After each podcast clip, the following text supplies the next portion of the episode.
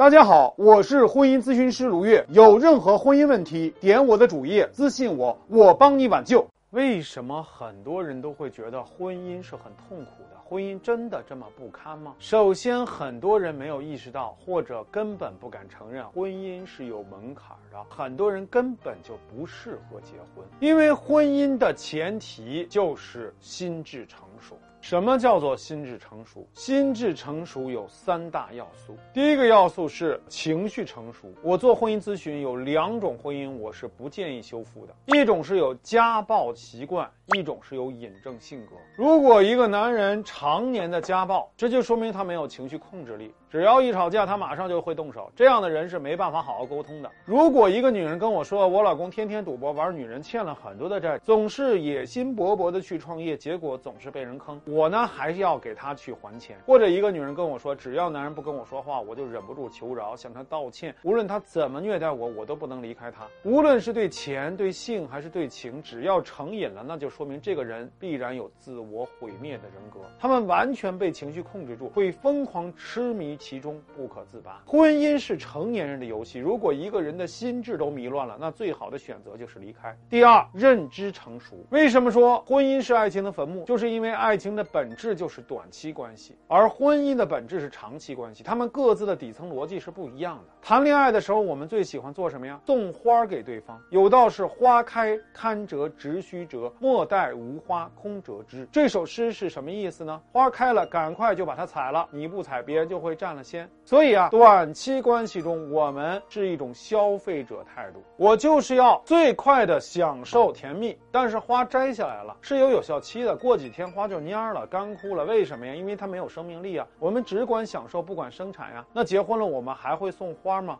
不会，我们会从早市上买花，放在阳台上去养。我们知道买花容易，养花难。养花的过程就是长期关系的底线逻辑。你必须让花常开不败，那就要去琢磨阳光、空气、水、土壤、肥料，你就要用心用脑投入的琢磨怎么让花开得更好。很多男人七年一养一到，就到处外面聊骚。问他为什么，他就说婚姻不就这样吗？天天在一起，没有信任感，没有刺激感呀。那么还有很多女人都很委屈的在咨询室里跟我说：“老师啊，他当年追我的时候那叫一个殷勤，为什么婚后他就对我越来越冷淡呢？”我说这就是你们俩的感情。我说你为什么那么计较男人？会对你的爱打折了。你有没有想过，他到底图你啥？你又给了对方啥？如果就是图你漂亮，那么在这个世界上比你漂亮的人多了。你再漂亮，能比张雨绮漂亮吗？她老公还不是等她一出门就到外面去找女人吗？所以你为掌控男人的心、主导感情做过什么呢？一句话，你用短期关系的底线逻辑去过长期关系，那我告诉你，这个婚姻一定会让你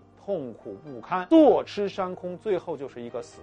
不能用短期关系的消费者心态去过长期关系，我们必须要有生产者心态。第三就是能力成熟。很多人说啊，我也想要经营感情，我为这个男人付出特别多，但为什么我对这个男人这么好，他还是要背叛我？我说，因为你太自我中心了，你在关系中只有控制，没有合作。比如说，为什么我们那么反感父母说一句话，我这都是为了你好？因为这里面所谓的好，是你父母眼中的好，而不是你自己认同的那个好。虽然你也知道父母主观上不想。害你，但你为什么还是不想接受？因为这里面缺少了尊重。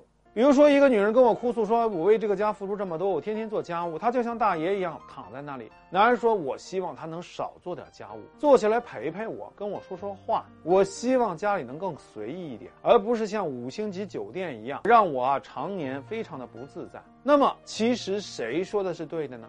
都对。每个人内心都有一个理想化的婚姻的这样一个意向。大家的理想婚姻的蓝图一定是有差异的。那么，当我们的蓝图有差异的时候，我们是控制还是合作？这就决定了婚姻的品质。如果是控制，那么那个女人就会指责男人根本不关心自己，不为这个家去付出。那么，男人就会强迫有洁癖倾向的女人接受乱糟糟的家。如果是合作，大家就会谈我们该如何交换，如何协调。比如说，男人如果配合女人的家务，女人如何给男人更多的肯定，给他更多的陪伴。我们誓死捍卫彼此的利益，同时找到两全其美的办法。这就是我说的成熟男女经营感情的核心能力，那就是合作能力。我见过所有失败的婚姻，都是像小孩子一样的逻辑争对错。真正成熟的婚姻，其实就是在交易，在谈利益。那么，如果你觉得婚姻没有那么诗意，我必须要告诉你，婚姻的本质不是伊甸园，它就是一个花匠的工作，要吃苦受累，要动心忍性，最后才能修成正果，让感情之花怒放。如果你也想拥有这种能力，来找我。